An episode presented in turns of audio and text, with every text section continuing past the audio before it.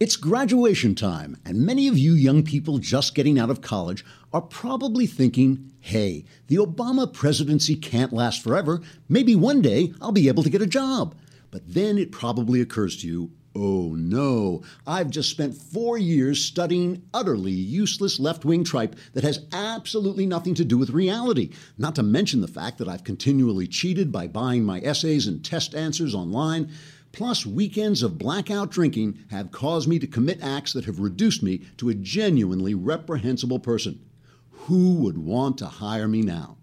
Well, good news. After four years of nonsensical leftism, dishonesty, and poor behavior, you've acquired just the sort of experience you need to become a mainstream media journalist. That's right. You could soon be standing in front of a studio green screen with a picture of an exotic location chroma keyed onto it, experiencing all the thrill of lying about people and misrepresenting events.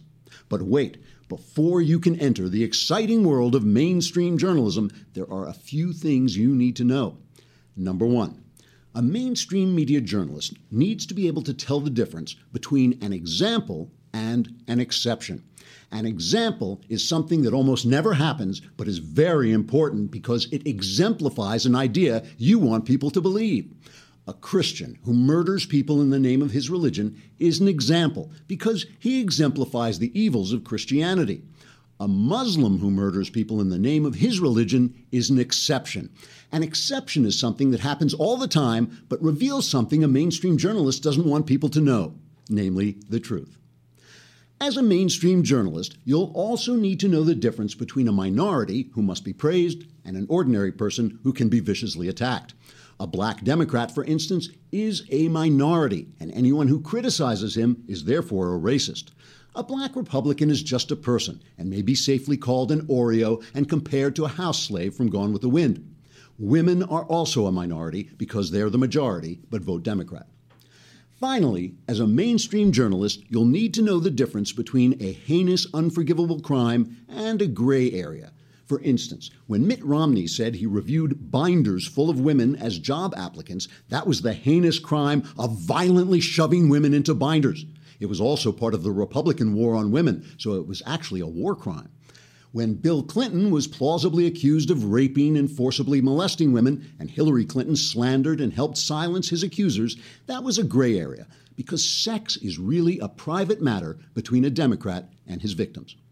If you can understand these simple rules, you could be ready for an entry level position in the mainstream news media. Unless, of course, you have some serious psychological illness or character flaw, then you can skip the entry level and go straight to being an anchorman. Trigger warning I'm Andrew Klavan, and this is The Andrew Klavan Show. yes, uh, job, job opportunities all over if you've been studying leftism. All right, this is it. We're, we're, we're rehearsing today. We're rehearsing today for going live on Monday, right? We're going to be live on our Facebook page on Monday. Does that mean will eventually people be able to contact us while I'm talking? Uh, yes. So you'll actually be able to curse at me while I'm talking. You won't just have to sit home like helplessly railing against the screen. You'll be able to like write things in and all. This. So you go on our Facebook page and you can just watch us do the show live, or you can wait and it will be downloaded as always. All right.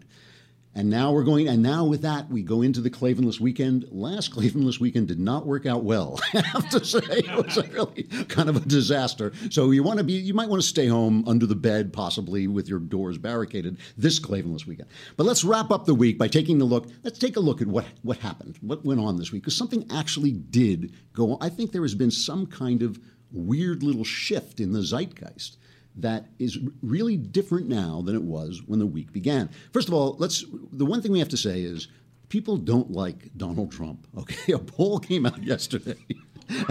poll, yeah, who knew? Who knew? The Donald poll came out yesterday. A new ABC News poll shows Trump's unfavorable rating at seventy percent. That's the highest it's been since May of last year. I'm reading from Fred Cole's The Daily Shot, an excellent newsletter from Ricochet. It's the highest it's been since May of last year, right before he entered the race when it came in at 71%.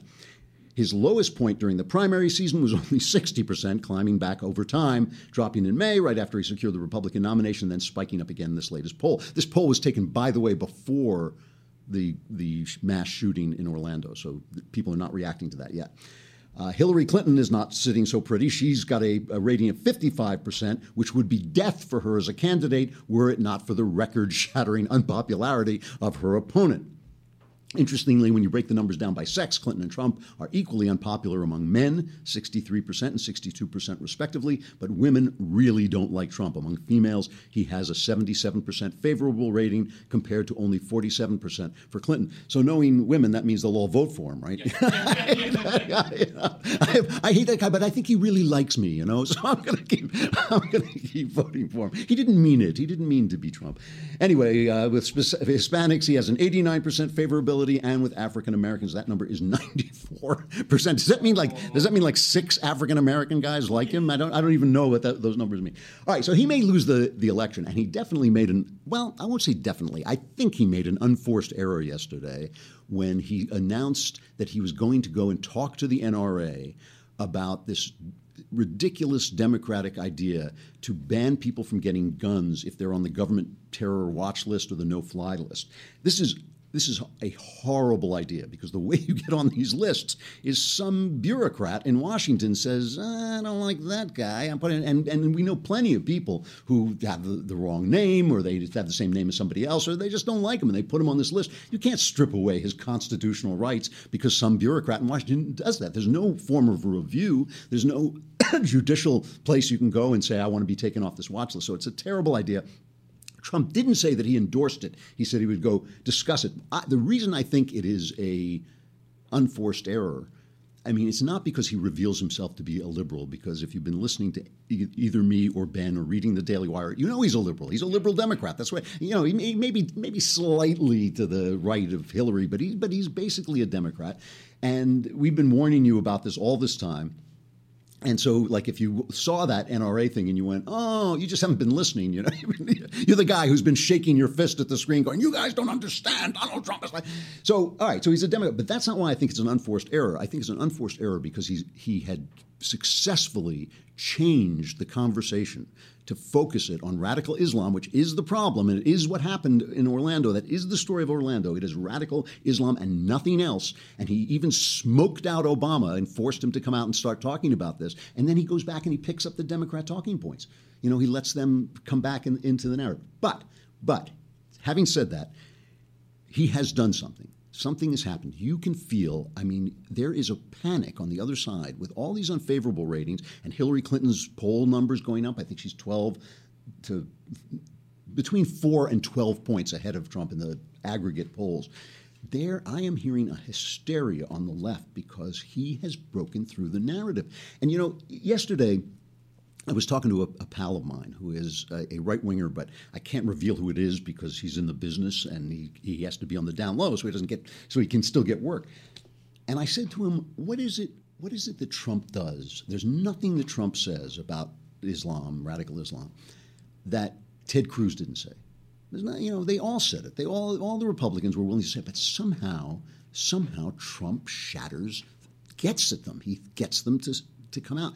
And my friend said to me, you know, it's because they're bullies and he's a bully and he speaks the language they understand. He's like a bigger bully than they are, and they've and these guys these guys are used to having like little guys kind of say like Ted Cruz sort of say, "Well, you're not really explaining this properly." Like the little guy at school says, "You can knock me over, but that doesn't make you right." You know, but they're not used to a guy coming in and just kicking dirt in their faces, and that's why they're panicked. You can if you look at the New York Times a former newspaper, and now just the mouthpiece of the left.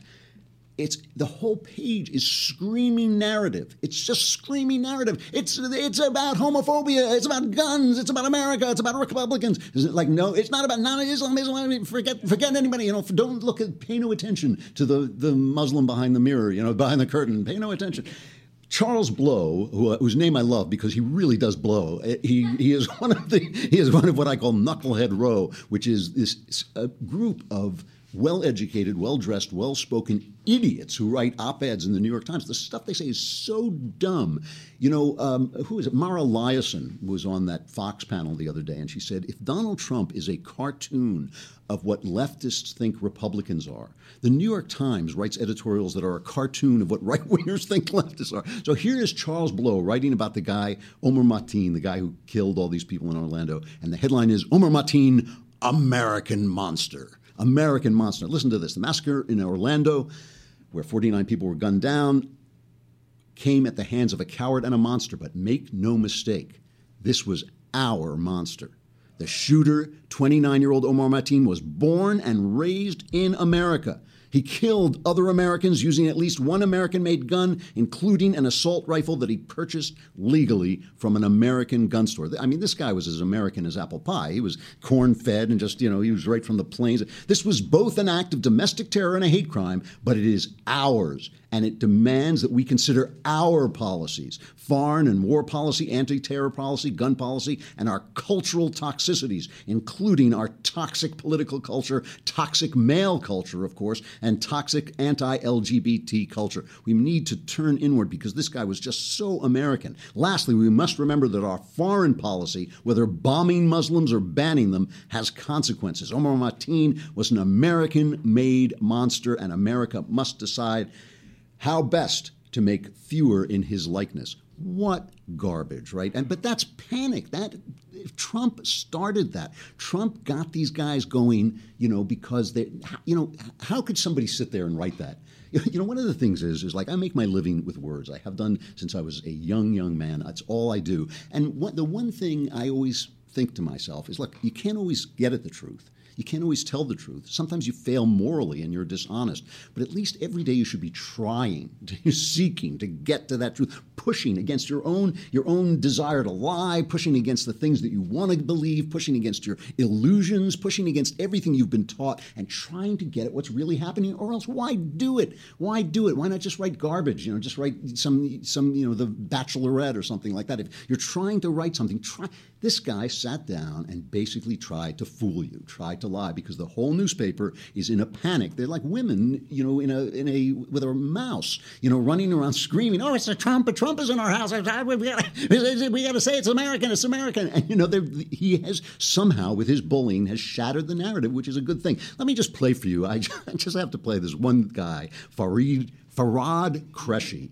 He is a he runs a thing called Islamnet in Norway, and he is a Salafist who is trying to uh, spread the word of, of Islam. And he had this this is a few years ago, not long, mm, two or three years ago. He had this gathering in Norway where he had this whole room full. If you can't see this because you haven't subscribed, you haven't plunked down your lousy eight dollars a month to subscribe, you would be able to see this. But if you can't see it, it's a room full of young Muslim men because they don't let the women sit with them. And Farad Qureshi is explaining to them that every time they talk about Islam, they're called radicals and you know radical Islamists. Play it. Every time we have a conference, every time we invite a speaker, they always can come with the same accusations. This speaker supports death penalty for homosexuals. This speaker supports death penalty for this crime or this crime or that he is homophobic. He, they subjugate women, etc., etc., etc. It's the same old stuff coming all the time. And we always try to tell them, I always try to tell them that, look, it's not that speaker that we're inviting who has these extreme radical views, as you say. These are general views that every Muslim actually has. Every Muslim believes in these things. Just because they're not telling you about it, or just because they're not out there in the media, doesn't mean they don't believe in them. And, and, then he takes a show of hands. He says, "You know, how many how many of you believe that homosexuals should be killed?" All the hands go up. He says, "Are you radicals?" No. You know, like, I mean, and and where where do these guys? The head of ISIS has a PhD in Islamic studies. Where do these guys get off telling him he's not a Muslim? I wouldn't tell a PhD. If a PhD in Islamic studies says I'm a Muslim, I'm not going to say to him, "No, you're not." What do I know? I mean, I gotta just I'm taking I'm taking advice from him, not not the other way around. You know, yes, this is what we do. We kill people and we uh, you know we punish homosexuals with death. This is, this is it. You know, it's like that guy said. We must not be embarrassed by this. This is who we are. You know, you be you guys. You be you. so so it, this na- this screaming narrative is coming out, and the other narrative, and and now everybody, the whole left wing machine, which remember is the entertainment media, the news media, and our educational system. All of it is screaming narrative. So now on every late night show, it's not making jokes about Donald Trump. It's not the old like Bob Hope, Johnny Carson, a few jokes about Trump, a few jokes about Clinton. These guys are in full attack mode. Stephen Colbert drew a swastika describing, you know, it's basically calling him a Nazi. Did this whole routine where he did a chart, and every time he drew on the chart, it turned out to be a swastika talking about Trump. Who's the other guy? Seth Meyers. We have a here, here's Seth Meyers. He's just a version of what they're all doing. Man, I gotta say, when it comes to bigotry, Trump keeps upping his game. He's like if Joseph McCarthy was exposed to gamma radiation and became a racist orange Hulk, but with tiny hands. Hulk mad, hands too small to smash. Ow, ow, ow. So, so this is remember the whole thing about Trump is that he is talking. This is the language they talk, and they don't think they're being uncivil at all. They think that Trump is being uncivil. They, you know, they think Trump just kind of came out of nowhere because this is what Republicans are like. Where they're lovely, they're lovely. They can say that about him. They can say that about him, and it's okay because he's Trump. He's wrong. He's terrible. He's mean. He's rotten. But they don't realize they've been saying this about all of us. And the question is, has their ticket been punched? Has their has their credibility finally run out? Because you know we, we all know this. You say you say like, gee, you know, there's a lot of crime in the black neighborhoods. Oh, you're a racist. You know, it's a terrible thing to say about somebody that he's a racist. In America, it's an awful, awful thing when somebody calls you a racist offhand like that because you've expressed, you've noticed a fact or expressed an opinion. That's an awful thing to say, and yet they do it without thinking. The Republicans are to blame for Orlando, but that's not that's not uncivil. It's not uncivil to say that 50% of or whatever it is, you know, the Republicans are to blame for these murders. It's not uncivil to say that a Christian who believes that marriage is an, an act between a man and a woman is somehow complicit complicit in this. That's not uncivil, but Trump is uncivil because he comes out and he calls them, he plays their game. He talks just like them. And you know, the thing is, it's always with the, the mainstream media, it's always not what they say, it's what they don't say. Because you want to attack Trump, listen, you've heard it all there's nothing about Trump that you haven't heard on this show. you know? And if I miss something, Shapiro comes in and says it, you know, because he's he's smart, he's further along than I am on this on this uh, train. It's not what they say, it's what they don't say. Because let's let's look for a minute. Let, let's just look for a minute at what's coming down the other side of the aisle, okay? What is coming at us from the other side of the, the aisle? Oprah Winfrey, whom we all remember, has endorsed Hillary Clinton. No big surprise. I used to live on Oprah Winfrey Street, and every now and again I'd come home and like a Secret Service guy would be standing there, and I couldn't get into. I'd have to show him my ID before I could get in my house. Could be another Obama fundraiser would be going down down the uh, street. So she endorses Hillary Clinton, and they're they're having this thing at the White House called United States of Women. I think this is last weekend, and Oprah is there, and she interviews Michelle Obama. Just listen to just a little cut of this. What can men do leaving here? Be better.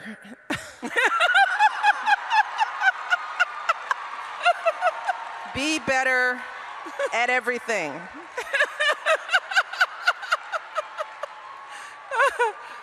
be be better fathers. Good Lord, just being good fathers who love your daughters and are providing a solid example of what it means to be a good man in the world, and showing them what it feels like to be loved. That is the greatest gift that the men in my life yes. gave to me, and we've talked about this. Yes. The fact that I've never experienced abuse at the hands of any man in my life, and that's sad to say that that's a rare reality. Mean, okay, but that's not offensive. If I said "kiss off, baby," you know, be better, you know, like you know, it's like if I just said, if I just said "go to hell, lady," you know, that would that would be uncivil. But what she just said, I mean, that is so offensive. Be better. You be better. You know, maybe we're not better because you're not better. Uh, you know, I mean, uh, whenever a woman says she can't find Mr. Right, I always ask her, you know, are you Miss Right? You know, it's like maybe Mr. Right is looking for Miss Right. You know, like I mean, maybe the, the problem is goes both ways. That thing about be and be good fathers to your daughters. What about your sons? What about good fathers to your sons? And that it's rare for a woman to live without being abused. You know, really? I mean, that that is really offensive. And and the, the terrible thing about this is, by the way, she's talking you know, if she's talking to the black community, she's talking to a community that has been decimated by the policies that she supports. The, you know, back in the 70s, I guess it was, Daniel Patrick Moynihan, a Democrat, brought out that famous report where he said we have to be concerned about the black family because it's falling apart, and our welfare programs are paying people to have kids out of wedlock and paying fathers not to be responsible. We're, the government is replacing fathers, and the family is falling apart. And everybody said the feminists were, went after him like, oh, that's so racist. Uh, you know, a woman needs a man like a fish needs a bicycle. Well, now, you know, more black children are born out of wedlock than during slavery days when the damn slavers were breaking families up, were selling families down the, the river to keep them apart. More of them are out of or are born out of wedlock now, which just entails a tremendous amount of generational poverty, prison, suicide, all kinds of terrible problems. You know, look to yourself, Michelle. Look to your own policies. Look to what you did to that community. But that's fine. So, okay, so now all us men have to be better. Let's look at the woman they're putting forward as their first. Oh my gosh, you know the, the glass ceiling is shattered. We are so happy. You know, let's look at look at this for a minute. Elizabeth Warren, whom we all know, Pocahontas, right now a senator, is one of the w- women, according to the Wall Street Journal, who is they're considering as vice president, a, a, an idol of the left. She was at Harvard a bankruptcy attorney and she wrote an op-ed about the, the credit card companies were pushing a bill to make bank, declaring bankruptcy harder. So here is a historic moment when I agree with Elizabeth Warren. The, the credit card companies are usurers. They're, they are when you. I know that guys like Donald Trump misuse the bankruptcy laws, but bankruptcy laws protect the weakest people, the least person, the guy who has gotten himself in credit card debt and is in real trouble. And some and when the credit card people are saying these laws, it should be harder to declare bankruptcy. They're basically saying, don't cut us off from getting that poor widow who's been living off her credit cards. We want that, you know. Like so, you know, bankruptcy laws are a place where conservatives and liberals can see a lot, uh, somewhat eye to eye. So Elizabeth Warren writes a an op-ed and against this bill, and Hillary Clinton reads the op-ed, and she is the first lady, and she calls her up and says, "I want to meet with you and see." And have you tell me about this bill. So they sit down in a hotel room together, and Elizabeth Warren, this Harvard professor, starts explaining this bankruptcy law to Hillary Clinton. Hear her describe this first cut. And I got to tell you, I never had a smarter student. Quick, right to the heart of it. I go over the law, it's a complex law. Went over the economics, showed her the graphs, showed her the charts, and she got it. Within 20 minutes, she could play where the rest of it would come. Well, then that will mean this part's happened. That will mean this has happened. I said, Yes, that's right. And at the end of the conversation, Mrs. Clinton stood up. She said, Let's get our picture taken, which we did. And she said, Professor Warren, we've got to stop that awful bill. Hillary goes back to the White House. Apparently, she turned the entire White House around. They were supporting the bill. Hillary got the bill shot down, got it vetoed, okay? So she became that, and, and, she wrote about it. She wrote about it as a heroic act that she, the first lady, turned the administration around, got this bill vetoed. Okay, fine. Now she gets elected senator. What happens then? Elizabeth Warren, same interview with Bill Moyers. Here she describes what happens.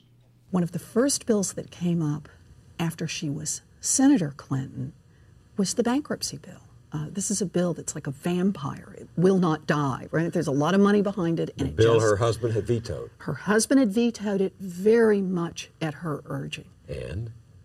She voted in favor of it. Why? As Senator Clinton, the pressures are very different.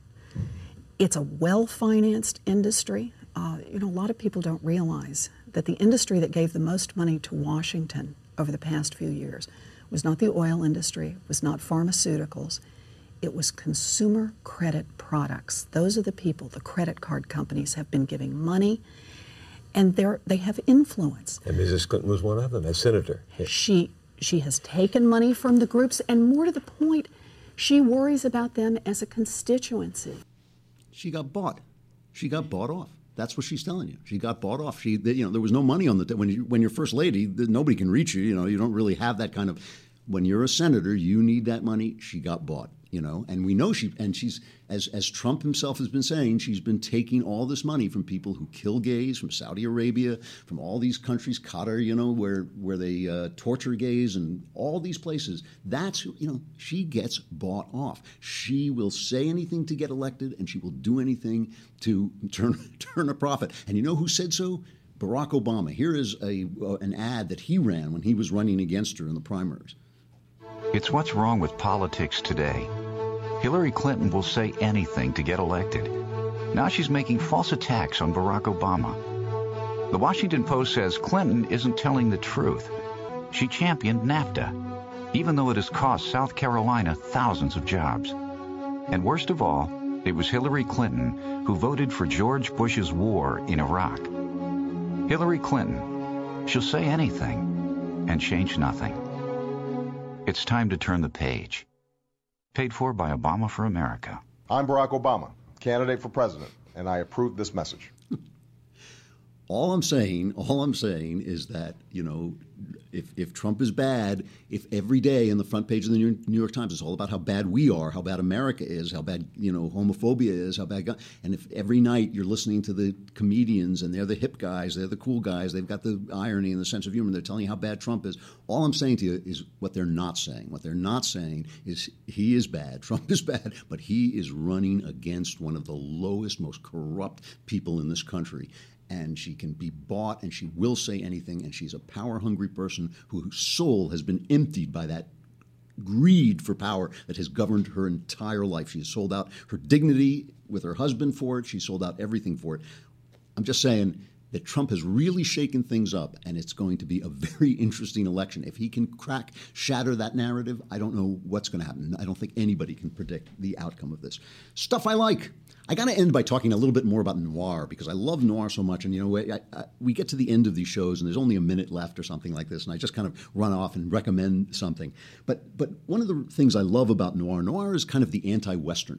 If you know, if the Western sort of reflected the American ethos out on the wilderness where people had to come, if you watch Westerns, a lot of Westerns are about establishing civilization.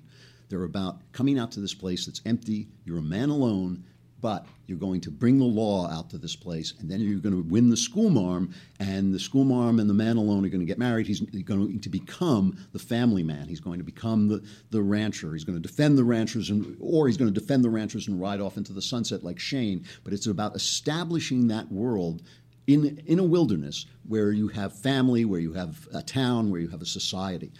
Noir happens mostly after the war where people are now congregating in the cities and the wilderness is gone and everybody's moving into the cities because that's where the jobs are and that's where the industry is and it's really about it's about the same guy the man alone but it's about a man alone in a society that's falling apart. It's about a man alone who is alienated. He has nowhere to go. There's always, as every scene I played had a femme fatale in it. And the reason for that is because the instead of instead of the school the virtuous virginal schoolmarm who's going to bring the man civilize the man and bring him into these relationships you're now dealing with these deadly women who are connected to nothing who have, have their sex they use their sex for power in the same way the men use their physicality for power. So it's the guy slapping the girl around the girl outsmarting and seducing the guy. That's very well established in well, i wrote a story called her lord and master which was about it is in i'm, I'm going to brag it's in an anthology called the greatest american noir of the century this is the 20th century. I know, there it is.